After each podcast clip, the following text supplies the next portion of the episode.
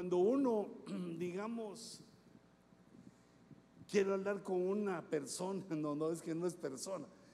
Imagínense este caso, este caso lo, lo entendí hace algún tiempo y me gustó. Imagínense que nosotros estamos y vemos un hormiguero y resulta que vemos que el agua, viene una corriente de agua y va a dar contra el hormiguero, le, le va a pasar encima. Pero las hormigas, por ser tan chiquitas, no logran verlo ni, ni oyen el ruido. Eh, ya los humanos, como estamos más altos, vemos el peligro.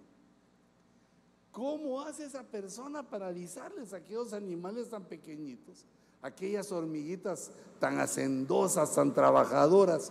¿Cómo los, les evitamos el desastre que les viene? Nosotros ya lo sabemos, ellas no. ¿Cómo se lo podemos decir?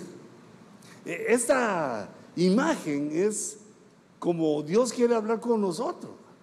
¿Cómo hace Dios para hablar con estas hormiguitas que somos nosotros? ¿Cómo hace Dios para que es tan grande, tan poderoso, tan majestuoso? Para hablar con nosotros. Nos habla por señales. Señales que Dios puso, que son captables con nuestro intelecto. Están diseñadas para que el intelecto humano las reciba. Entonces, una señal es que, ¿qué está pasando? ¿Por qué las cosas están cambiando? ¿Por qué dicen los científicos que el clima está cambiando? Y es obvio, porque nos está enviando Dios señales que es el tiempo final. Siempre han habido personas que hablan del tiempo final, siempre. Eh, desde el año, bueno, está registrado desde hace mucho tiempo, pero me impactó que desde el año mil empezaron a decir que ya venía el Señor, que era el tiempo, y como la profecía es eh, cíclica, es decir que la profecía se cumple un poquito y regresa, se vuelve a cumplir otro poquito y otro poquito, se cumple varias veces. Se, eh, la profecía va, va caminando así, de esa manera, como que fuera creciendo, como que se le va subiendo el volumen. Entonces nosotros ahora vemos señales por todas partes y bueno, primero Dios que no venga esa tormenta, pero si viene, pues que nos refresque, que nos remoje, que llene las presas, vea que hay agua para que nos bañemos, nos lavemos los dientes, nos peinemos, que ahorita no estoy utilizando mucho eso yo, pero es momentáneo. Porque siempre Dios quiere hablarnos y utiliza a Dios eh, esa forma de, de, de señales, de sombras, de tocar nuestro corazón, porque el lenguaje de Dios es superior. La forma como Dios piensa, sus palabras, sus pensamientos son mucho más elevados que lo que nosotros tenemos. Entonces puede ser que nos hable y, y nos pase por alto o por bajo o al lado y no lo entendemos. No es fácil entender a Dios. Y por eso Dios nos llenó de su Espíritu y constantemente nos invita a su casa para ser llenos del Espíritu. ¿Y por qué no veré hoy el reloj yo? ¿Lo apagaron o no me funcionó hoy mi? ¿Ah? Lo quitaron. Me tengo que conformar con mi Rolex. Ya, no, no, no. Apenas con mi Tizotito o mi Timex. Bueno, son los eh, los eh, relojes de los pobres, ¿verdad? De los pobres que miran la hora, porque ahora con el teléfono ya ni reloj quiere uno. Así que, hermanos, eh, apercibámonos de esto, ¿verdad? Y afirmemos nuestros pasos, porque el tiempo está cerca. Yo en cuanto sepa cuándo te aviso. He tenido mis teorías, pero como son teorías mías, te he dicho, esto, esto, esto va por mi cuenta. Eh, así lo entiendo yo, pero entendiendo que la brutencia es infinita, ahí fue donde me vino ese, ese pensamiento, que la brutencia es infinita, porque nunca tiene uno control de todos los detalles ni de todos los datos, sino que el único que puede controlar así es Dios. Pero de lo que sí puedo entender, sí estoy seguro, es que Dios nos está abriendo puertas para que nosotros terminemos victoriosos este tiempo que nos tocó vivir en la tierra, para que terminemos en obediencia y haciendo las cosas como Él quiere. Entonces nosotros debemos entender las puertas que tenemos. Digamos, la definición de una puerta es que cuando uno abre la puerta y entra a, al lugar que estaba cerrado por la puerta, entra a un nuevo, a una nueva dimensión, entra a un nuevo lugar, a un lugar que antes estaba vedado a sus ojos, que no sabía que existía o nunca había entrado. Siempre que abrimos una puerta es para entrar a otro lugar y, digamos, espiritualmente entrar a otra dimensión. Este concepto de, de puerta se ha hecho muy, eh, digamos, muy popular, porque la tecnología nos ha hecho hablar de portales, portales del universo, pues que dicen que existe, pero yo hasta ahorita no he visto ni uno, pero dicen que existe. Que hay lugares donde, eh, digamos, se entra por ese portal o puerta y se sale en otro lugar del universo. Y bueno, yo lo que digo ahí es, uy, bueno, yo quiero estar en la, eh, en la tierra, en California y aquí cerca de usted, a, a, ahorita en Granada Hills. No, no quiero irme a otro lado del universo, hasta que venga el Señor y nos lleve, ahí sí, de su mano. De otro modo estamos perdidos. Pero el punto es que los portales se han hecho famosos, eh, han sido populares, y nosotros debemos de entender el significado, que hay puertas, así como hay puertas físicas, que si se desecha llave no se puede entrar. Y hay puertas espirituales también que están con llave y otras que Dios nos abre. En el libro de Apocalipsis, que digamos nosotros sabemos que la palabra Apocalipsis significa revelación, se nos revelan por lo menos tres puertas. Dios revela tres puertas espirituales, ¿verdad? Podrían ser portales espirituales que no llevan a ninguna otra parte del universo, pero sí nos cambian de dimensión, a las dimensiones en las cuales nosotros podemos y debemos entrar por revelación, porque nos han revelado que esas puertas existen, y como nos han revelado que esas existen, pues las podemos utilizar. Entonces, en Apocalipsis, según el orden que le doy yo en mi estudio, estudiando las puertas, la primera puerta aparece en Apocalipsis tres. Apocalipsis es el libro maravilloso de revelación.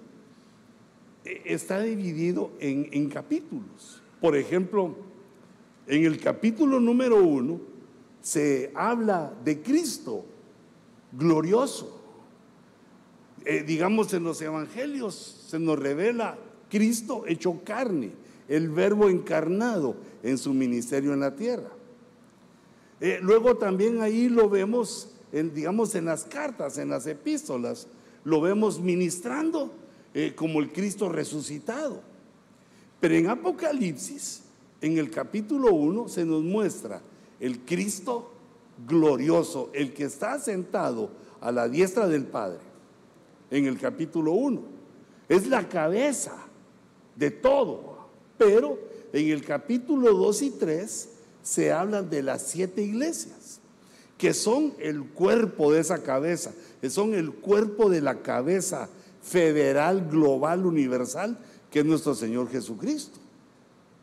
Cabeza, capítulo uno, cuerpo, capítulo dos y capítulo tres. A partir del capítulo tres eh, se empieza a hablar ya de una revelación más profunda. Capítulo cuatro y capítulo cinco nos dan una visión del cielo. Pero en el capítulo trece nos habla a la iglesia, y aparecen dos, eh, digamos, dos de las siete iglesias que Dios les habla de puertas. Literalmente les habla de puertas. La primera puerta que eh, el Señor nos muestra, que es espiritual, que es un portal del alma y del espíritu, que no sabemos, no sabíamos que la teníamos, hasta que la revelación, hasta que el Apocalipsis, Apocalipsis nos revela cuando Jesús dice Yo estoy a la puerta y llamo. Yo estoy a la puerta y toco la puerta, toco el portal. Entonces vemos que esa, esa puerta no es, un, no es de Él, no es de Cristo, sino que dice: yo estoy a la puerta y llamo. Si alguno oye mi voz, o sea que Él está fuera, Jesús está fuera de esa puerta, y cuando llama, dicen nombre, dicen nombres. Quiere decir que esa es una puerta de humanos, es una puerta de hombres y mujeres, ¿verdad? Es una puerta de la humanidad que tiene en su corazón, y todos en un momento escuchamos el llamado que Jesús nos hizo por nombre. Pero esta revelación, esto, esto se inicia a partir de Cristo. Antes esto no ocurría, era de otra manera. Cambia para la iglesia. Yo estoy a la puerta y llamo. Si alguno oye mi voz, hay una posibilidad aquí. Si alguno oye mi voz y abre la puerta, esta puerta tiene que ser abierta por el dueño. Si alguno oye mi voz y abre la puerta, entraré a él.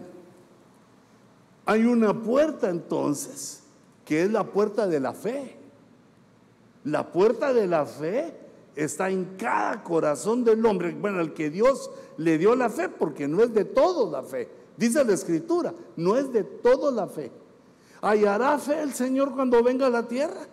Quiere decir que va a ser un elemento eh, que no va a ser escaso, digamos, va a ser un elemento escaso, pero no es de algunos, no, no de todos la fe. Sin embargo, de, debemos entender que estamos eh, todos de casa, y que nosotros, Dios nos dio por alguna razón, algo hicimos, ¿verdad? Y yo a veces me imagino, pero sé que me engaño, ¿ah? Yo imagino, Señor, por guapos los latinos, nos dice a todos la puerta de la fe. Pero pues a, a veces miro a algunos y me defraudo, digo no. O yo me miro en el espejo, así como recién levantado. Fue que algo pasó, pero no, no quiero hablar de eso en ese momento, pero algo tuvo que pasar, porque Dios no es injusto para darles a unos sí y a otros no. Sino que algo tuvo que pasar que te eligió a ti y a mí.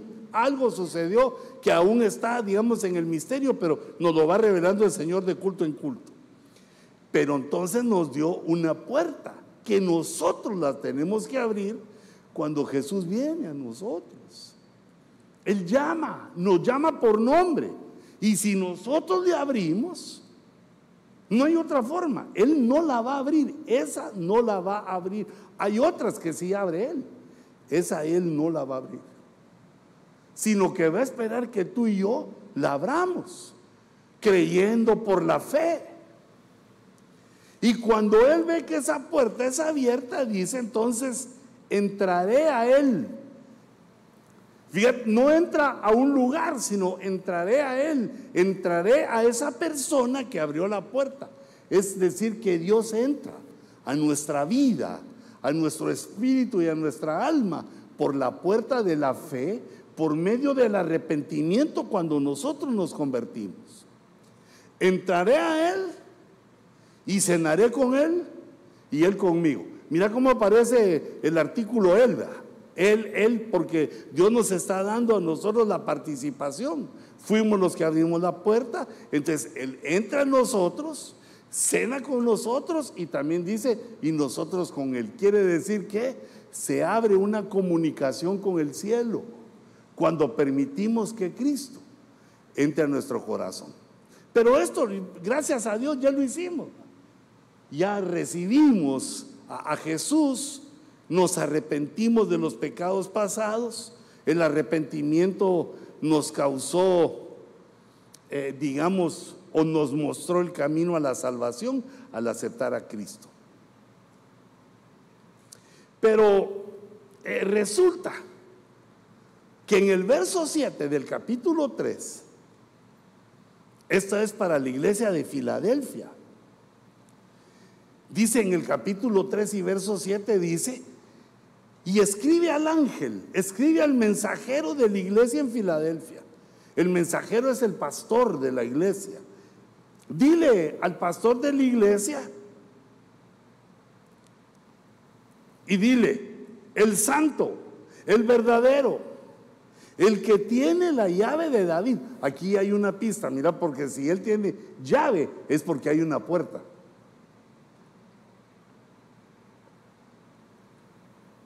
El que tiene la llave de David es Cristo, el que abre y nadie cierra, y cierra y nadie abre. Mira ese poder. Es, esa ya no es la puerta de la fe, porque esa la abrimos nosotros.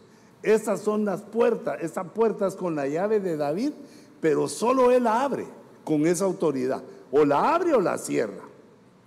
Y entonces le dice a la iglesia de Filadelfia, la iglesia de Filadelfia, por el nombre Filadelfia, es la iglesia que había alcanzado el cumplimiento del mandamiento del amor filial. Filadelfia quiere decir el amor entre hermanos. Es la iglesia más eh, eh, profunda, digamos, más obediente, con, eh, bueno, no se le encuentran errores ahí. La iglesia que había alcanzado por la obediencia el nivel espiritual que Dios espera. Entonces dice, el santo, el verdadero, el que tiene la llave, el que abre y nadie cierra, dice esto: yo conozco tus obras. A ahorita sentí que somos nosotros la Filadelfia, ¿verdad? Filadelfias, los Filadelfias. Si te cae mal algún hermanito ahí, déjalo en abrir una ventanita así en tu mente y déjalo ahí para cuando lo veas, cuando estés cerca, para decirle, ya lo voy perdonando, espérenme unos dos añitos más y lo voy a terminar de perdonar por completo, pero para mientras, pues que no haya cosas feas entre usted y yo, porque hay que ir arreglando las cosas. Pero fíjate, yo conozco tus obras, mira, he puesto delante de ti una puerta abierta. Eso somos nosotros. Dios ha puesto delante de nosotros una puerta abierta que nadie puede cerrar. Va a permanecer abierta. Y luego explica el motivo. El motivo es que Filadelfia, como esa iglesia había, digamos, se había esforzado en el amor, se habían esforzado los hermanos en el amor y habían obedecido el mandamiento y otras obediencias, porque dice que este privilegio se le dan a la iglesia porque tienes, posees un poco de poder. Sí, yo cuando he leído eso digo, Señor, pero ¿por qué te gusta esa, cómo se dirá, esa virtud? A mí lo que me gustaría leer es que tienes mucho poder, que vienen los enfermos y, Padre, en el nombre de Jesús, que se sane, y oh, sale corriendo el chenco, ¿verdad? O como aquel hermano que no se me olvida, pues que en el modo de hablar, ¿verdad?, que dijo, le dijo un hermano, en el nombre de Dios yo te ordeno, sanate, le dijo. Pero sanate es un pájaro negro todo feo que anda por ahí. Solo falta que le hubieran salido tanto poder que le salen plumas. Y fíjate una cosa, porque digamos la ausencia de poder no es que Dios no lo tenga. Somos nosotros los, que nos, los humanos. Pero no es que Dios no nos lo pueda dar. Porque recuérdense que no es por obras, no es portarse bien, no es por portarse bien, no, no es por el mucho orar, o no, no es por las obras que uno hace, sino lo que tiene la iglesia es porque Dios en su misericordia lo da. Por eso unos fines de semana que está feliz, la iglesia se llenó, o otros fines de semana se fueron un montón de hermanos. Cambian las cosas, pero nosotros debemos de entender que no es de nosotros esto, ni que estemos orando ahí, echando fuera, te vas, espíritu inmundo, te vas, y no se va. Porque ahí dice, yo conozco tus obras, y por eso te estoy abriendo una puerta, porque conozco que tienes poco poder. Bendices y no se nota la bendición. Oras por un nuevo trabajo y seguís desempleado.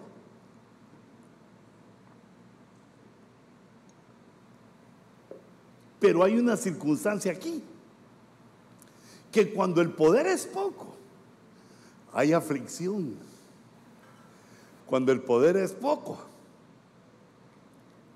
tiene que intervenir la fe. Porque cuando los milagros se suceden así tan grandotes, a ver, hermano, el que no cree así, el que no cree así, sí. Si te tengan que hacerle una camorra. Cuando pasa un milagro y mucha gente no cree en el milagro. Digamos, alguien dice, no, fíjese que a mí el Señor me sanó. Y los otros, ¿a poco?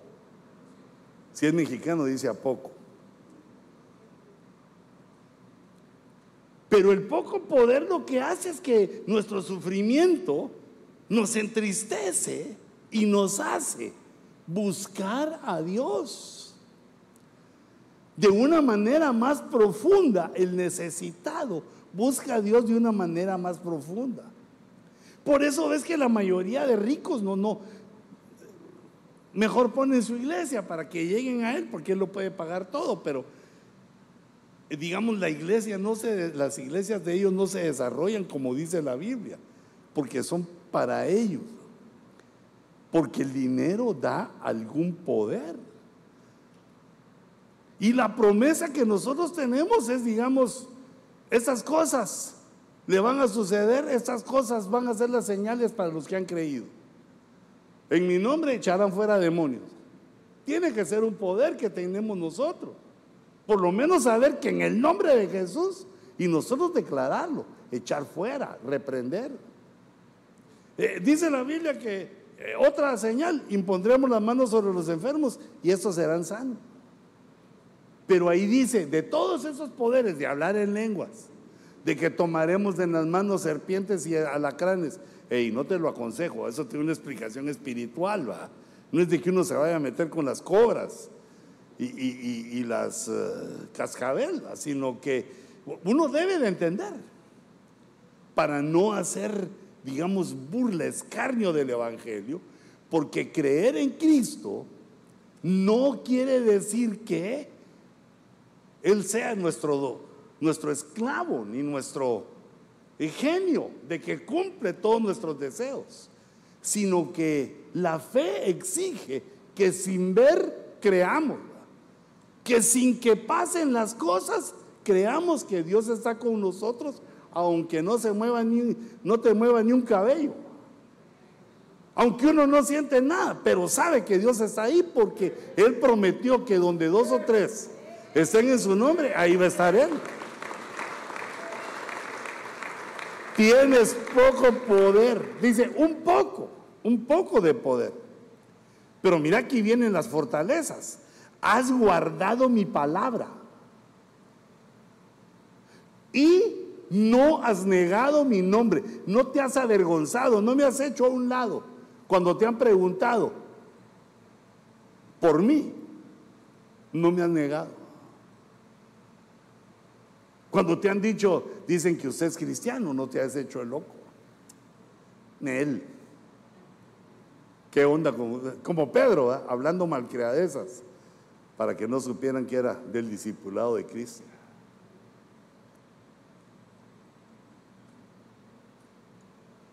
Buena esta agua. Te doy carita porque después pasan agua dólar, agua dólar. ¿A quiénes se le abre la puerta? ¿A quiénes Cristo les abre esa puerta? A los de la fe. Tienen poco poder, pero creen. Guardan la palabra y no niegan el nombre. Dice, he aquí, mira para qué es la puerta. He aquí, yo entregaré a aquellos de la sinagoga de Satanás. La sinagoga de Satanás se refiere a todo aquel pensamiento religioso que engaña a las personas siguiendo a Cristo, porque sinagoga quiere decir un lugar de reunión espiritual, pero es de Satanás, y la Biblia, que el Señor lo reprenda, y la Biblia dice que Él es padre de mentira y su estrategia para la humanidad es el engaño. Engaña con religiones, engaña con principios, de muchas maneras engaña. Y aquí se le menciona como la sinagoga de Satanás, y dice que algunos de ellos los va a entregar Dios. Yo entregaré a aquellos de la sinagoga de Satanás que se dicen ser judíos y no lo son, sino que son mentirosos. Como que de todo ese, ese tipo de personas que están en una situación que ellos consideran segura, espiritualmente segura, que tienen asegurado su traslado después de la vida, cuando pasemos a la dimensión siguiente de la muerte, ellos están seguros que les va a ir bien, porque en la sinagoga de Satanás los han engañado, les han hecho creer, les han hecho entender, y no les ha funcionado la fe, o la han desechado, o aún no se les ha activado, y están ahí. Están en la sinagoga de Satanás, pero el premio, o sea, la puerta es abierta, es porque Dios entrega. Quiere decir que esa puerta es una puerta donde entramos a, a sacar a pecadores, o, o bien a cristianos caídos para que se reconcilien. Son las dos fórmulas, son los dos trabajos que Dios le da a la iglesia.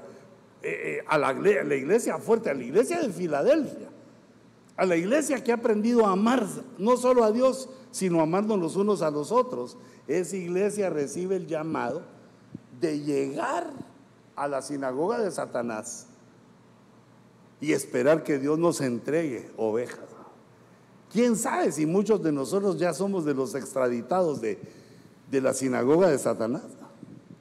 Esos que dicen ser judíos fueron judaizados, y se dan cuenta, el Señor les revela, abren su corazón, abren su mente de que están en un engaño. Y entonces dice la palabra, dice, he aquí, dice Jehová, yo haré, ya nos dijo que nos iba a entregar, yo haré que vengan, yo haré que vengan, ¿a dónde? ¿Dónde estamos nosotros? ¿Dónde estamos nosotros? En la iglesia, porque a la iglesia es a la que se le abre la puerta para evangelizar y también para hacer la reconciliación. Pues no, no para hacer la reconciliación, sino para ofrecer la reconciliación a los que se han alejado. Yo haré que vengan y se postren a tus pies y sepan que yo te he amado. O sea que ellos van a saber que Dios está con nosotros. Ellos van a saber que Dios nos ha enviado. Porque, digamos, ellos piden señales, ellos piden pruebas de que nosotros tenemos la verdad, pero resulta que la prueba nunca la van a ver, porque la prueba se basa en la fe. Y por cuanto no hacen fe, entonces esto no, no, no se activa, no fructifica, y, y viven alejados de Dios, aunque según ellos cerca. Porque el engaño es que a pesar de que no tienen a Cristo, o a pesar de que están en pecado, eh, sirven a Dios, tienen a Dios y van a la patria celestial. Pero qué error más grande. Entonces después, cuando nosotros abrimos nuestro corazón para que Jesús entre, nos trae a congregarnos, nos congrega, nos junta y nos muestra la siguiente puerta, el siguiente portal espiritual que debemos nosotros trasladar. Es decir, trasladar o trasladarnos, trasladarnos a esa puerta abierta, es la puerta abierta que nos pasa a la dimensión donde están los perdidos, para que vengan, para que vengan a nosotros. Y este punto es muy importante porque pues ahí se puede fallar. Como hemos hablado eh, bastante de este punto, pero eh, yo lo, lo quiero seguir, eh, digamos, machacando para que hagamos bien nuestro trabajo. Porque la Biblia dice que el que gana almas es sabio. El que gana almas prepara su cuenta bancaria en el cielo. Aquí no, ese, aquí hay una recompensa, pero la grande es en el cielo. El trabajo que Dios nos manda hacer es servirle, pero en el servicio está No solo recoger las cosas y arreglar la iglesia o, o cantar o, o algo, no, no solo servir a la iglesia, sino que el servicio es hacer evangelismo con los que no conocen al Señor. Esa es la puerta. Y a los que ya conocen y andan torcidos, son de los engañados, proveerles para la proveerles la palabra para la reconciliación. Entonces, una de las maneras, porque hay muchas, pero vamos descubriendo, una de las maneras cuando uno habla con una persona para traerla a Cristo, es hablar de la muerte. Porque la muerte, eh, digamos, aunque no la esperamos, sabemos que es un hecho. Y entonces la muerte, el pensar que, ay, voy a dejar eso tan bonito, tengo mi carrito, uno se pone a pensar las cosas que tiene. Y el pensamiento de la muerte le causa a uno tristeza. También porque ha recibido el dolor de que al, alguien, alguien cercano a nosotros ha muerto. Entonces, digamos, la pregunta que llega o nos abre la puerta para hablar de la reconciliación o de la conversión es: ¿y usted qué piensa de la muerte? ¿Qué le irá a pasar cuando se muera? Ahí no metes en un problema filosófico, espiritual, o a saber cuánto atarantamiento tendrá la persona que le preguntaste. Y luego eh, pues te dirá, ¿verdad?, que piensa que va a resucitar, o que, no, no, esa, esa es la de nosotros, ¿verdad? Piensa tal vez que va a reencarnar, piensa que ya todo se acabó, se terminó, y otras muchas formas de pensar. Pero la segunda, eh, digamos, inserción que nosotros podemos hacer al tema es que la Biblia dice que en la muerte todos tenemos que dar cuentas en un juicio. Este punto del juicio es clave porque el espíritu humano lo sabe. Aunque el intelecto no, no lo quiera recibir, no quiera decirlo, el espíritu sabe, porque nuestro espíritu sabe un montón de cosas, en nuestro espíritu tiene un conocimiento, porque somos viejos, en espíritu somos viejos, tenemos ese conocimiento, pero hay un límite con el alma que le impide pasar. Sin embargo, ese pensamiento de que hay un juicio penetra, así lo dejó Dios establecido. Por ejemplo, dice Eclesiastés once nueve, alégrate joven en tu mocedad. Qué lindo es la juventud. Juventud, divino tesoro. Ya los viejitos le agregamos, te vas para no volver. Y tome placer tu corazón en los días de tu juventud, en tu mocedad. Oye, joven, estás como nuevo, tienes tu cuerpo, tus pulmones, todos los miembros de tu cuerpo los tienes como nuevos. Toma placer en tu corazón. Mira lo que aconseja Salomón. Sigue los impulsos de tu corazón. El corazón es el intelecto. Lo que te den ganas. Dale rienda suelta a tus placeres. Sigue los impulsos de tus ojos. Dale gusto a tus ojos. Mas debes saber, es decir, podés hacer muchas cosas por la, con la fuerza de tu juventud. Mas debes saber, debes. Es importante que sepas que por todas estas cosas Dios te traerá juicio. Todo lo que decidamos hacer en la juventud y también en la senectud o en la vejez, viruela. En el capítulo once y verso nueve, Salomón le dice eso a los jóvenes. Y él cierra ese libro tan, tan poético, tan hermoso. Lo cierra en el verso trece del capítulo doce, diciendo, la conclusión cuando todo se ha oído, es decir que Salomón está diciendo, me acabo de echar una prédica de doce capítulos, que se llama El Predicador, Eclesiastés, que se puede traducir como El Predicador. Acabo de darme una prédica de doce capítulos, pero la conclusión, todo lo que te dije se resume la, en la conclusión. La conclusión cuando todo se ha oído es esta. teme a Dios y guarda sus mandamientos, porque esto concierne a toda persona. Esto es de importancia a toda persona. Por eso Dios lo dejó en nuestro espíritu.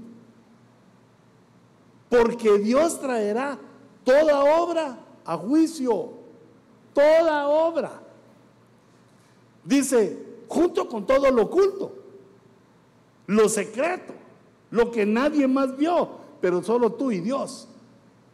Todas las obras que hicimos y todo lo oculto, sea bueno o sea malo.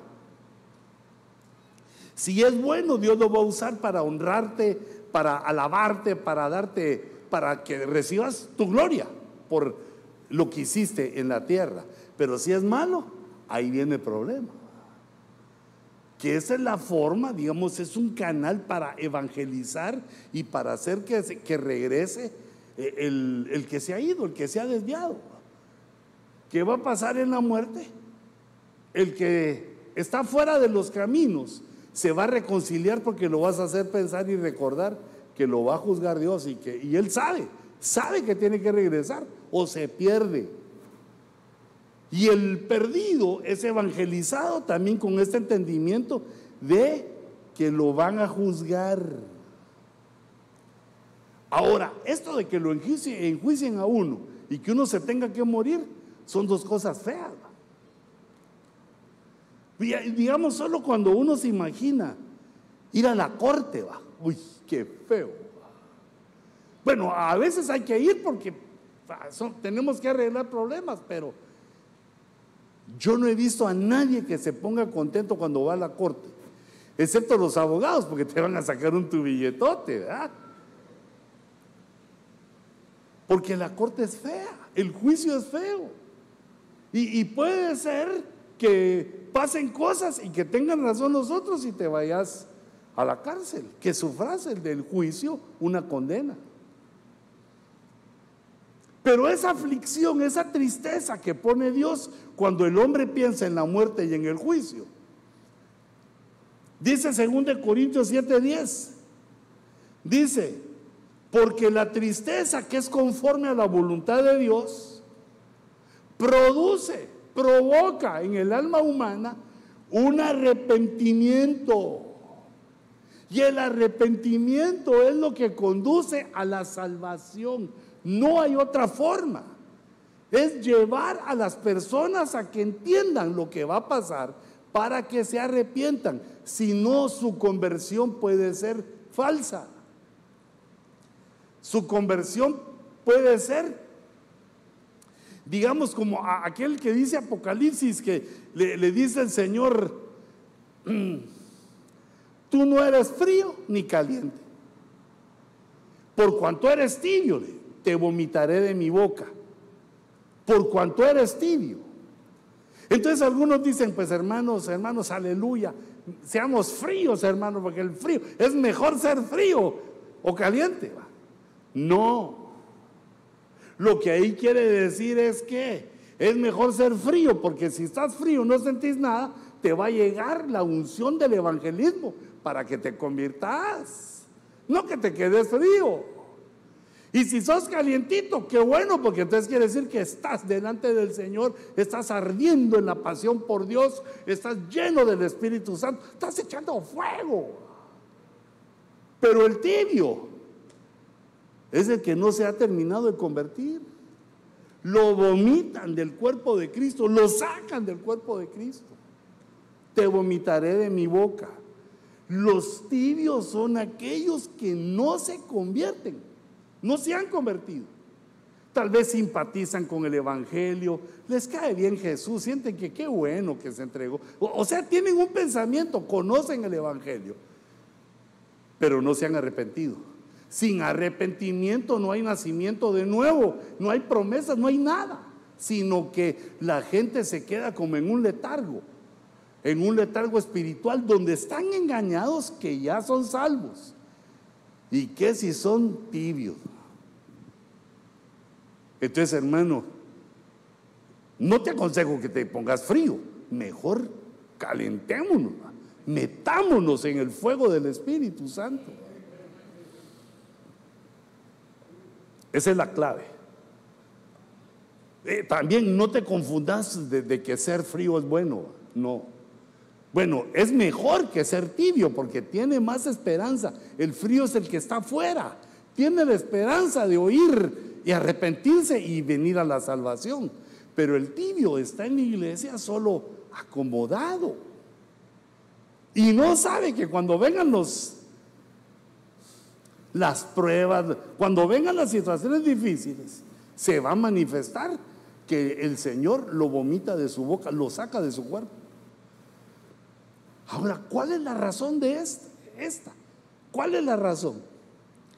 Que no se puede quedar uno, si entiende la grandeza de Dios, no se puede quedar solo admirándolo, sino que la Biblia dice que debe surgir de nuestro corazón el deseo de adorarlo, el deseo de servirlo, el deseo de conocer más de Él.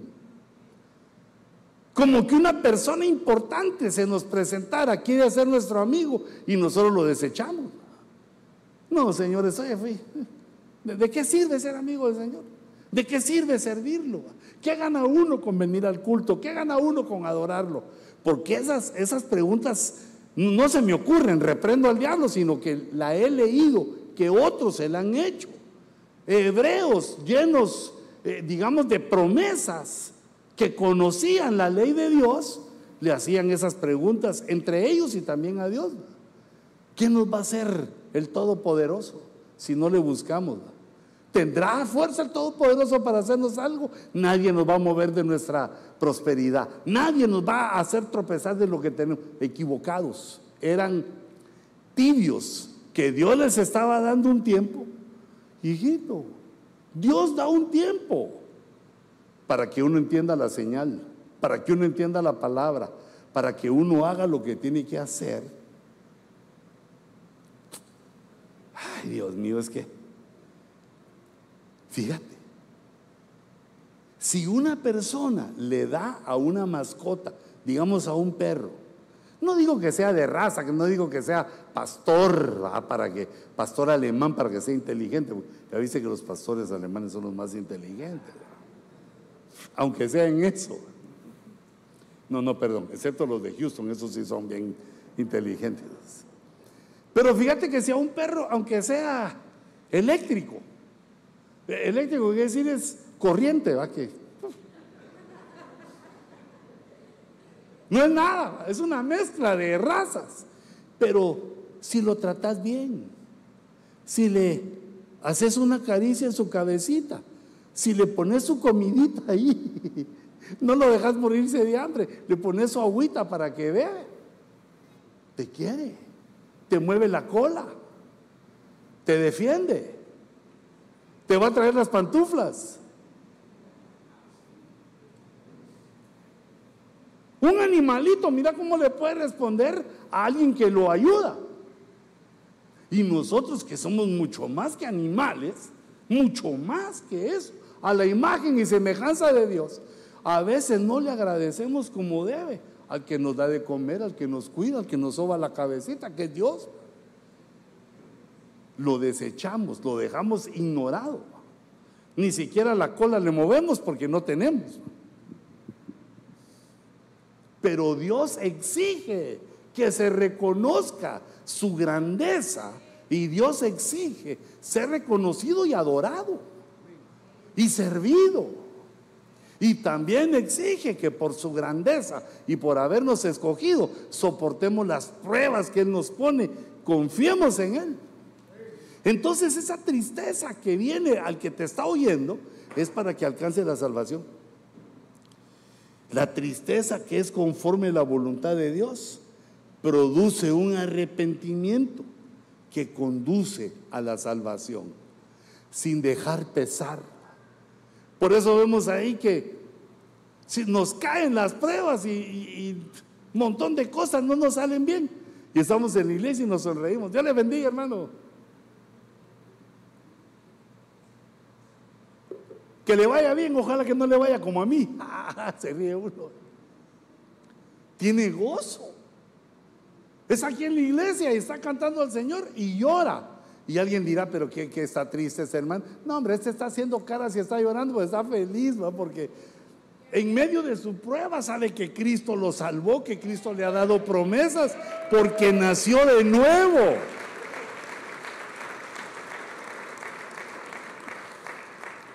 Pero hermanos, algunos no, no lloran por nada, hermano. Hasta su mujer les dice, me voy, ni así llora. Sé que regresas, chata, le dice. Lo amenazan con que lo van a sacar del trabajo y no llora, busca otro. Bueno, está bien, hijitos, hay que ser fuertes, pero no delante del Señor, sino que delante del Señor debemos derramar nuestra alma, tirarla hacia el suelo como que fuera un vaso de agua, derramar nuestra alma para buscar la misericordia de Dios. Pero ¿qué es lo que estamos haciendo ahí? Evangelizando, llamando al arrepentimiento a los que se han ido, a los que necesitan reconciliación.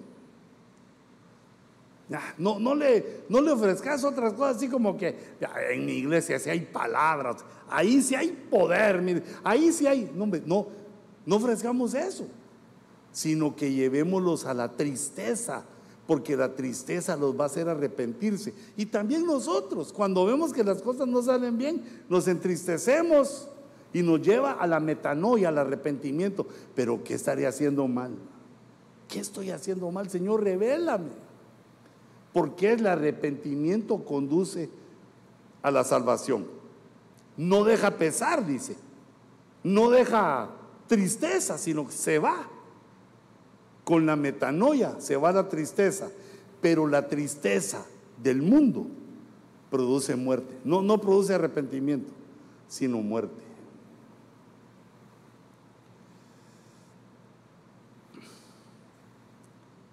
Bueno. Esa puerta ya te la he estado predicando, pero yo te quiero insistir en ella, porque yo quiero que seas próspero aquí y próspero allá. No es que cuando lleguemos al cielo y, y, y, y, y ¿por qué venís descalzo? Pues no sé, y las sandalias del evangelista, ¿nunca te las pusiste? Y había que ponérselas, pues. No, que llegues con tus chancletones ahí, tus sandalias, ¿verdad? Enseñando los dedos como antiguamente, ¿verdad? Las sandalias del evangelista quiere decir que uno camina mostrando las grandezas de Dios, no solo con su testimonio, sino con las palabras que dice. ¿Te das cuenta? Si no llegamos al cielo, ¿y, y qué herencia tenemos aquí? Pues nada. Al hermano pobre aquí y pobre allá, no, hombre, eso es demasiado. Lo que Dios quiere es prósperos aquí y prósperos allá. Lo que trabajemos aquí, lo que le sirvamos a Dios aquí, nos lo van a pagar allá. Por eso es que las viejitas sabiamente decían que Dios se lo pague. ¿Ah? Les hacía uno un favor y que Dios se lo pague. Y uno decía, pues esta vieja condenada, que me pague ella mejor, va. No sabía uno que le estaba haciendo un gran favor esa señora antigua, por no decirle así tan feo. Entonces, primero la puerta del corazón, abrirla, abrirla. Segundo, la puerta para servir a Dios en el evangelismo y en la reconciliación. No dejes ir a ni uno sin decirle que Cristo lo ama, decirle que Cristo lo ama, pero que si no se arrepiente, el juicio y la condena. Pero luego en el capítulo cuatro, de pronto dice el apóstol Juan, fíjate, ya habló de estas dos puertas, Juan, se le revelaron. Y en el capítulo cuatro dice que de pronto vio en el cielo, arriba, una puerta abierta, otra. Si es una puerta abierta en el cielo, quiere decir que solo Cristo la puede abrir, porque ahí no podemos nosotros. Quiere decir que además de la puerta del corazón, hay una puerta terrestre para la conversión y la reconciliación de la humanidad, y también hay una puerta arriba. Es una puerta espiritual también, pero que queda arriba. Y dice Juan, y de pronto estaba yo en el Espíritu, y me pasaron por esa puerta y llegué a otra dimensión. Y en esa dimensión, lo que vio fue el trono de Dios. Vio un trono en el cielo y a uno que estaba sentado en el trono. Ese que estaba sentado en el trono era como una piedra preciosísima que irradiaba luz. Sobre su trono había un arco iris que parecían esmeraldas. De ese trono salían relámpagos, voces y truenos. Relámpago es la luz en el cielo cuando hay tormenta. La luz son relámpagos y el trueno es el ruido. Se miraban las luces, se oía el estruendo del golpe del rayo y además se escuchaban voces. Y dice que frente al trono había una menorá, había una lámpara de siete brazos, y que esa lámpara eran los siete espíritus de Dios. El Shaddai, el Todopoderoso, estaba frente al trono y estaba sobre un mar de vidrio. No era mar de agua, sino que era un mar de vidrio, y él se asombró porque vio que alrededor del que estaba sentado en el trono, el que vive por los siglos de los siglos, lo rodeaban cuatro seres vivientes, que eran unos seres que tenían seis alas, ojos por delante, por detrás, ojos alrededor y también ojos adentro, eran llenos de ojos. Y que estos tenían un rostro de león, un rostro de becerro, un rostro de hombre y un rostro de águila volando. Y que estaban delante del trono y adoraban. Dice que día y noche, o sea, siempre, estaban cantando y diciendo, santo, santo, santo. Era un cántico de adoración doctrinal, porque al decir tres veces santo, están reconociendo la Trinidad divina. Santo, santo, santo. El Señor Dios Todopoderoso. ¿Dónde está ese, ese verso? En el verso ocho. Dice, tres veces santo es el Señor Dios, el Todopoderoso. Este, este cántico de seres vivientes, de serafines, son uno, un tipo de ángel tipo serafín, porque estos son los que están encargados de adorar a Dios en todo momento, noche y día. No descansan, no toman agua, no duermen, no se alimentan, están solo diciendo estas palabras de alabanza para Dios o de adoración para Dios, trinas. Al Señor, el Hijo, Dios, el Padre, y el Todopoderoso, el Espíritu Santo. Santo, santo, santo es el Señor, es Dios, es el Todopoderoso.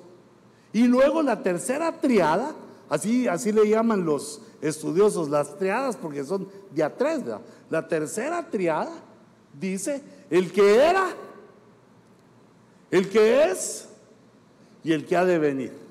El que era es el Padre, porque el Padre ministró y fue el Fue Jehová a quien se adoró por Israel. Luego, el que es, es el Espíritu Santo, porque nos dejaron en manos del Espíritu mientras el Señor regresa. Y el que ha de venir es Cristo. Y se queda Juan asombrado de ver ese trono, los seres vivientes. Y alrededor del trono habían veinticuatro tronos menores, donde habían veinticuatro ancianos, vestidos de blanco y con corona. Y cada vez que estos ancianos oían que los seres vivientes decían, santo, santo, santo, ellos también se postraban. Se quitaban las coronas de oro, las ponían, las lanzaban delante del Señor y se postraban. Y también ellos decían su adoración. Los veinticuatro ancianos, dice el verso diez, se postran delante del que está sentado en el trono y adoran al que vive por los siglos, y echan sus coronas delante del trono y también emiten su adoración. La adoración de los ancianos es, es digno, digno. Y toma en cuenta esta palabra que nos va a servir un poquito más adelante. La adoración de los ancianos al que está sentado en el trono, que es Jehová de los ejércitos, es digno eres, Señor y Dios nuestro, de recibir la gloria y el honor y el poder. Tres cosas, de recibir la gloria, el honor y el poder, porque tú creaste todas las cosas. Tú eres el creador de todos, de nosotros, de todos, de los seres vivientes, de los ancianos. Tú eres el creador de todas las cosas y por tu voluntad existen y fueron creadas. Esa es la adoración. Digno es el creador, digno es el que creó todo y lo sustenta, de recibir gloria, honor y poder. Y Juan se queda asombrado al ver esa adoración. ¿Te imaginas? Esos seres vivientes han de haber sido gigantescos. Y los veinticuatro ancianos, pues también qué gloria, qué majestad. Y está Juan admirado ahí, viendo la belleza del trono. Y, y le doy gracias y gloria a Dios porque permitió que se le quedara a Juan y que escribiera para que nosotros lo supiéramos, aplicáramos la fe. Ah, porque la iglesia de poco poder, pero danos poder, Señor, en el nombre de Jesús. Nos das fe para creer que lo que dice la Biblia es verdad, que su palabra es verdad y que Apocalipsis nos señala revelaciones. Nos quitan el velo de los ojos para ver cosas que de otro modo nunca los veríamos. Bueno, nunca no, porque cuando lleguemos al cielo sí vamos a ver ahí. Aleluya. Pero resulta que está Juan anonadado ahí viendo esa adoración, cuando un angelote surge y pega un grito. Ese, ahí ya pasamos al capítulo cinco. El capítulo cuatro solo tiene once versos, mira qué chiquito. Y los once versos son cuando Juan entra por la puerta abierta en el cielo y mira el trono de Dios. Y conoce la adoración y empieza Juan a aprender cómo es la adoración en el cielo. Esas palabras ahí escritas no son solo para que sepamos que ahí está escrito, sino que es para que nosotros las utilicemos al adorar. Así como dice aquel coro, ¿verdad? Que como se adora en el cielo, adoramos en la tierra. No, no lo pudieron reconocer porque no le da ni galío, no da. No le doy la melodía, pero aquí en mi mente suena como el C D, hermano, suena como, te pasa a ti también, sí, me imagino. Bueno, pero parece son los hermanitos de la alabanza. El punto con esta revelación, digamos, lo que Dios quiere es que la iglesia del capítulo dos y capítulo tres, que tiene el apóstol, que lo envían a la puerta celestial, sepan cómo se adora en el cielo, para que cuando sea el momento de la adoración y estés ahí con tus ojitos cerrados, no te pongas a pensar en que si le echaste a tu pescadito la comida para que no se le agarre el telele ahí del hambre, sino que para que, hey, ¿qué es lo que le gusta a Dios que le digan? Digno, digno, digno, digno, digno, le gusta que le digan, Señor, eres digno porque tú eres el creador. También le gusta que le digan santo, santo, santo. La adoración celestial nos la revela para que nosotros la apliquemos en nuestra, en la adoración terrenal. Atrévete. Pero ahora está Juan, pasa al capítulo cinco, y mira que el que está sentado en el trono tiene un rollo en la mano, y aparece un ángel, dice que es un ángel poderoso, que grita, pega un grito, y dice: ¿quién es digno de abrir el rollo y de desatar sus sellos? El rollo que está en la mano de Jehová de los ejércitos, se mira que está escrito por dentro y por fuera, y tiene siete sellos. El rollo que tiene siete sellos, que es desconocido y que aún la mayoría no puede codificar o decodificar, empieza en el capítulo seis de Apocalipsis, donde hay siete sellos. El libro de Apocalipsis nadie lo podía leer ni entender porque tenía siete sellos, y no había nadie digno, porque el ángel pregunta: ¿quién es digno para abrir ese rollo que está sellado con siete sellos? ¿Quién es el que es capaz de abrir los siete sellos? Y resulta que la voz del ángel se oyó en el cielo, se oyó en la tierra, se oyó debajo de la tierra, se revisó, se buscó, y no había ninguno digno. Cero dignos. Y entonces Juan se entristeció. No vamos a poder saber lo que hay en el rollo porque nadie es digno. Yo me imagino que hasta uno de los ancianos le preguntó: Juan, ¿y vos no serás digno? No, ay, ay Dios. Pero si tú te, hasta te acostabas en el pecho de Jesús, ay, ay Dios. Yo no soy digno, Angelito, yo no soy digno. No se encontró a, Dan, a nadie digno. Pero uno de los ancianos le dijo: mira, no llores, sí hay alguien digno, el león de la tribu de Judá. Fíjate cómo, lo, cómo se lo mencionaron, el león de la tribu de Judá. Entonces Juan inmediatamente puso su, se recordó de Jesús, porque en ese momento no lo había hecho. La raíz de David, el que es descendiente de David, Jesús. Y cuando vio donde estaba el trono, estaba el trono, los seres vivientes, estaban los ancianos, pero resulta que ahora ve a un personaje más, ve un cordero como inmolado. E- ese cordero inmolado quiere decir que se le miraban las señales de su sufrimiento. Lo único que hay en el cielo que fue traído de la tierra son las señales de la crucifixión, de la muerte de Cristo, que quedaron en sus manos y en sus pies, porque ahí se ve que el cordero, Juan mira el cordero inmolado, que quiere decir el que sufrió, tenía las cicatrices, las heridas. Y vio entonces cuando el cordero, pero recordate que el anciano le dijo: es el león de la tribu de Judá, pero él lo ve como cordero porque es antagónico. El león es el rey que gobierna, y, y el cordero es aquel eh, personaje de sacrificio que agrada a Dios con su ofrenda. Diferentes, uno que lucha, uno que tiene la fuerza para derrotar al oponente, y otro que se entrega, que muere para agradar al Señor.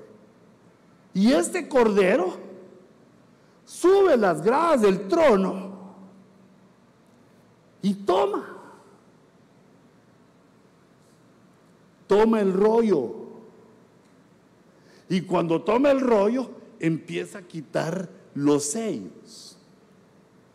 Y cuando lo miran los seres vivientes, cuando observan los seres vivientes que el cordero es digno, empiezan a adorarlo. Se empieza a levantar una fiesta porque el rollo, que es el libro de Apocalipsis, En el rollo estaban los eventos escatológicos con que terminaría no solo la civilización humana, sino que toda la creación primera que viene desde el principio, desde Génesis uno, uno, uno, esa creación desde el principio hasta que concluye con los datos que nos da, con la información que nos da Apocalipsis, la revelación. Eso había estado vedado por siglos y siglos y milenios y no había sido revelado. Dice, estoy en el verso nueve, capítulo cinco y verso nueve. Cuando vieron que tomó el rollo el Cordero, es Cristo. Dice, y los cuatro seres vivientes, los veinticuatro ancianos, se postraron delante del Cordero. Cada uno tenía un arpa para adorar y para alabar, y copas de oro llenos de incienso, que son las oraciones de los santos. Y cantaban un cántico nuevo. Ese cántico nunca antes se había cantado en el cielo. Ese cántico empezó, se estrenó en el momento que el Cordero toma el rollo y empieza a abrir los sellos. Porque ese cántico celebraba esta victoria, que era una victoria a favor de la iglesia, de la entidad que estaba en el capítulo dos y en el capítulo tres, que es el cuerpo de la cabeza que es Cristo, capítulo uno. El capítulo cuatro y el capítulo cinco muestran esa victoria, la celebración de la victoria de Cristo en el cielo, que a veces nosotros pasamos desapercibida. Sí, aleluya, venció, derrotó, aleluya. Pero mira aquí lo que pasa: estrenan una canción, una canción de alabanza, y los que la cantan son los veinticuatro ancianos y los seres vivientes. Y de nuevo este cántico nuevo dice digno, hablando de la dignidad del Cordero. Digno eres de tomar el libro y de abrir sus sellos, porque tú fuiste inmolado y con tu sangre compraste para Dios a gente, compraste para Dios, con su sangre. Nosotros somos parte de eso, con su sangre nos compró para Dios a gente de toda tribu, a gente de todo el mundo, de toda lengua, de todo pueblo y nación. Eh, ahí se van gentiles y judíos, nos compró. Pero esa es la canción. Digno eres, Señor. Digno eres, porque tú fuiste inmolado y nos compraste con tu sangre, con tu sacrificio. Y nos has hecho un reino y sacerdotes. Mira la promesa del reino que no vemos. Nos ha hecho un reino, pero ese reino está después de la, del tiempo de vida que tengamos en la tierra. Nos hizo un reino y nos dio un sacerdocio. El sacerdocio, no como se lo dieron a Israel, que era el sacerdocio levítico. Nos dieron un sacerdocio llamado de Melquisedec, según la orden de Melquisedec, que es una orden espiritual, en la cual la primera grandeza que yo veo, super grandeza, es que aquí ya entran las mujeres, porque en el sacerdocio levítico las mujeres no podían ministrar. Pero en el sacerdocio, hermanos, eso le tenemos que poner atención nosotros como hombres. En el sacerdocio, según la orden de Melquisedec, eso ya no existe. La mujer también forma parte de ese sacerdocio. Pero hijitas, ustedes, les he dicho que no son sacerdotisas, ¿va? No me va a resultar ahí con que aleluya soy sacerdotisa, ¿va? No, porque ya en el, digamos, en este sacerdocio no hay hombre ni mujer, sino que todos somos sacerdotes. Ya el sexo quedó atrás, ¿va? El sexo es para este tiempo. Aquí es donde se a, a, hace la diferencia. Bueno, todo eso, ¿va? Y miré, dice, y oí la voz de muchos ángeles. Estaban cantando y adorando, digno eres, Cordero inmolado. Estaban cantando y aparecieron millones de ángeles. Llegando tarde, como siempre. No, no, no, no, no, no, pero llegando tarde ahí, llegaron en ese momento. Miré y oí la voz de muchos ángeles alrededor del trono y de los seres vivientes y de los ancianos. Y el número de ellos eran millones, que decían a gran voz. Ese también es un cántico nuevo, porque ahorita en ese momento se revela la obra del Cordero. El Cordero que fue inmolado, digno es.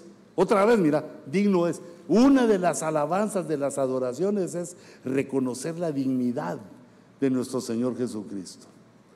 Digno es de recibir el poder, las riquezas, como que nosotros se las damos en la canción.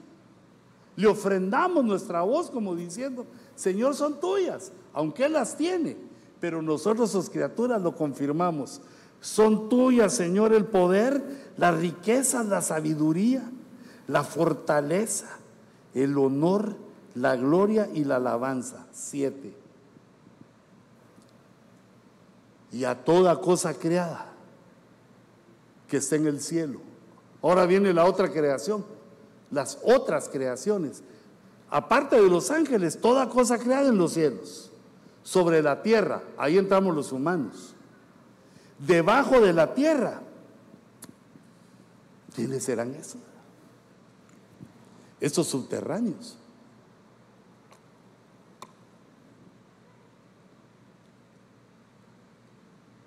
Los comentaristas dicen, pero esos comentaristas, ya te he dicho que ala, ni se han convertido, digo yo, fíjate. Porque dicen cada cosa antidoctrinal. Y se basan en unos libros que, de una vez, me estaba diciendo un comentarista que buscara Efesios capítulo trece y verso cuatro. Yo dije, ¿qué? Efesios de la Biblia solo tiene seis capítulos. Saber quién escribió los otros siete.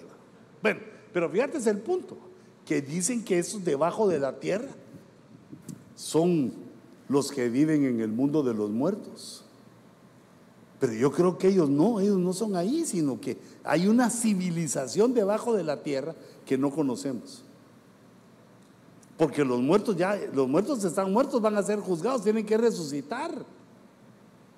Son otros estos. Pero, pero ¿cómo es que dice? Toda cosa creada que está en el cielo, sabemos las creaciones. Sobre la tierra, los humanos. Debajo de la tierra, no sabemos. Y en el mar, dice. No creo que sean los camarones, ¿va? Porque esos tienen un compromiso con el ceviche, ¿va? Ni las ba- no son los peces, porque esto no, no, no, no es así, sino que, fíjate, quiere decir entonces que frente a nuestras narices hay otras dos creaciones que Dios tiene guardadas. Una bajo el mar, que algunos dicen que es la Atlántida. Mm, más, más o menos va sonando por ahí. Y otros que viven bajo la tierra. Pero en ese momento, toda cosa creada adoró, alabó. Toda cosa creada de los que están en los cuatro imperios que existen. Y a todas las cosas que en ellos hay, oí decir otra alabanza. Al que está sentado en el trono, al Padre, y al Cordero, sea la alabanza, la honra, la gloria, y el dominio, el imperio. Tú eres el que manda, Señor, por los siglos de los siglos.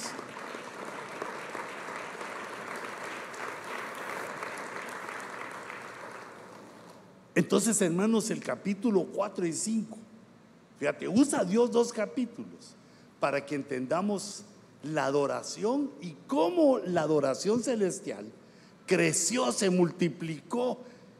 Empezaron cánticos nuevos por la obra poderosa que hizo Jesús. La obra del Cordero no tiene incidencia solo en nuestra salvación, ni siquiera tiene incidencia solo global en el mundo, sino que la obra que hizo Jesús en la tierra tiene alcances universales, en los cielos, bajo la tierra, en el mar. Tiene un impacto para todo lo que Dios ha creado. Por lo tanto, nosotros debemos entender nuestro privilegio, porque no le llaman eh, primogénitos a los que están en el cielo, ni bajo la tierra, ni en el mar, sino que a nosotros. A nosotros nos hicieron las promesas. Fue con nosotros que el Salvador vino, porque tiene algo especial con la humanidad. Y ya la iglesia constituida, la iglesia que nos aprendemos a amar los unos a los otros, debemos atravesar esa puerta que es la puerta de la adoración, la puerta de la fe, que puede ver la adoración y las cosas que aparecen en el trono ante la presencia de nuestro Dios. Sabiendo un hombre como Juan, sabiendo que dos mil años después algunos leeríamos, o muchos leeríamos el mensaje, dejó esto por escrito para que no se nos pasara por alto, para que supiéramos la verdad del Evangelio y entregáramos nuestro corazón, perijitos con todo, no tibios, que entregáramos nuestro corazón con todo a nuestro Dios, no solo por obtener los beneficios que Dios le da a los que le aman, sino porque Dios tuvo misericordia de nosotros y nos ha señalado, nos ha escogido para alcanzar ese reino. Pongámonos de pie un momentito. Yo dije que iba a predicar poquito, pero mi poquito no, no es terrenal, digo yo, debe ser bajo el mar o bajo la tierra o celestial. Cierra tus ojitos un momentito. Dios te llamó, no solo para que le creyeras, Dios te llamó para hacerte parte del ejército que va a la conquista de los inconversos y de los desertores. Y también Dios te llamó para que puedas levantar tus manitas y adorar a Dios como los ángeles, como los seres vivientes, como los ancianos, para hacerte Dios un adorador,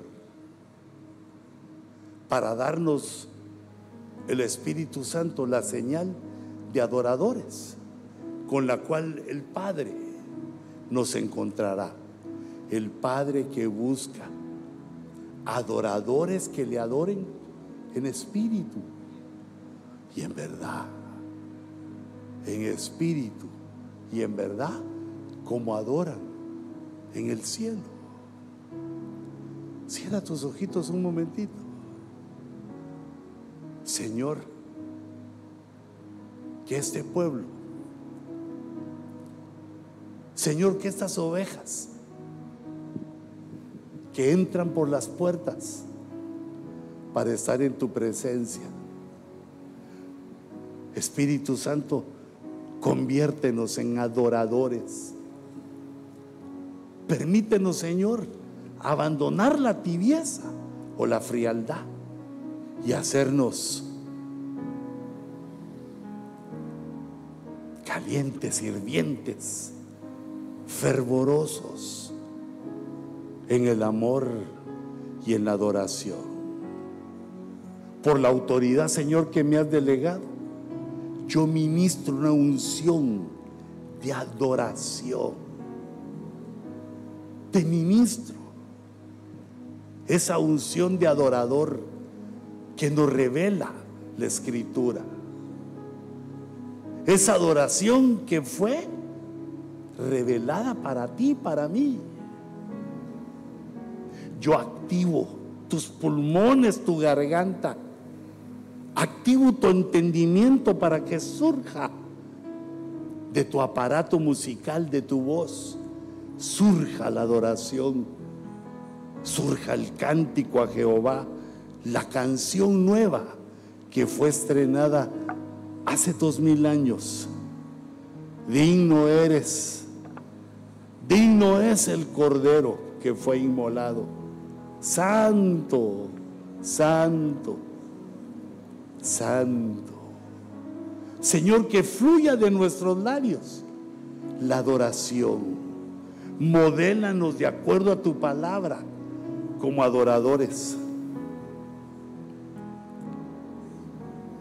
En el nombre de Jesús, en el nombre de Jesús, eh, yo ministro esto a tu espíritu, a tu alma y también a tu cuerpo,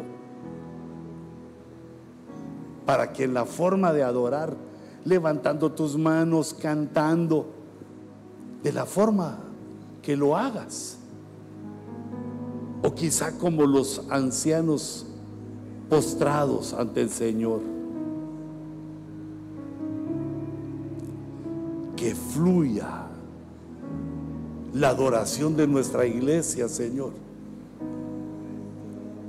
que fluya con poder y que tú recibas nuestra adoración en espíritu y en verdad, con tus palabras verdaderas, bajo la unción de tu espíritu. Surja un nuevo nivel de adoración, un nuevo nivel de adoradores. Yo te activo una vez más, un nuevo nivel de adorador activo en el nombre de Jesús, en tu vida, hijita, en tu vida, varón de Dios. Activo esta palabra, esta enseñanza, esta prédica. Active tu fe, abra las puertas para hacer el servicio al cual Dios nos llamó. Recibe en el nombre de Jesús.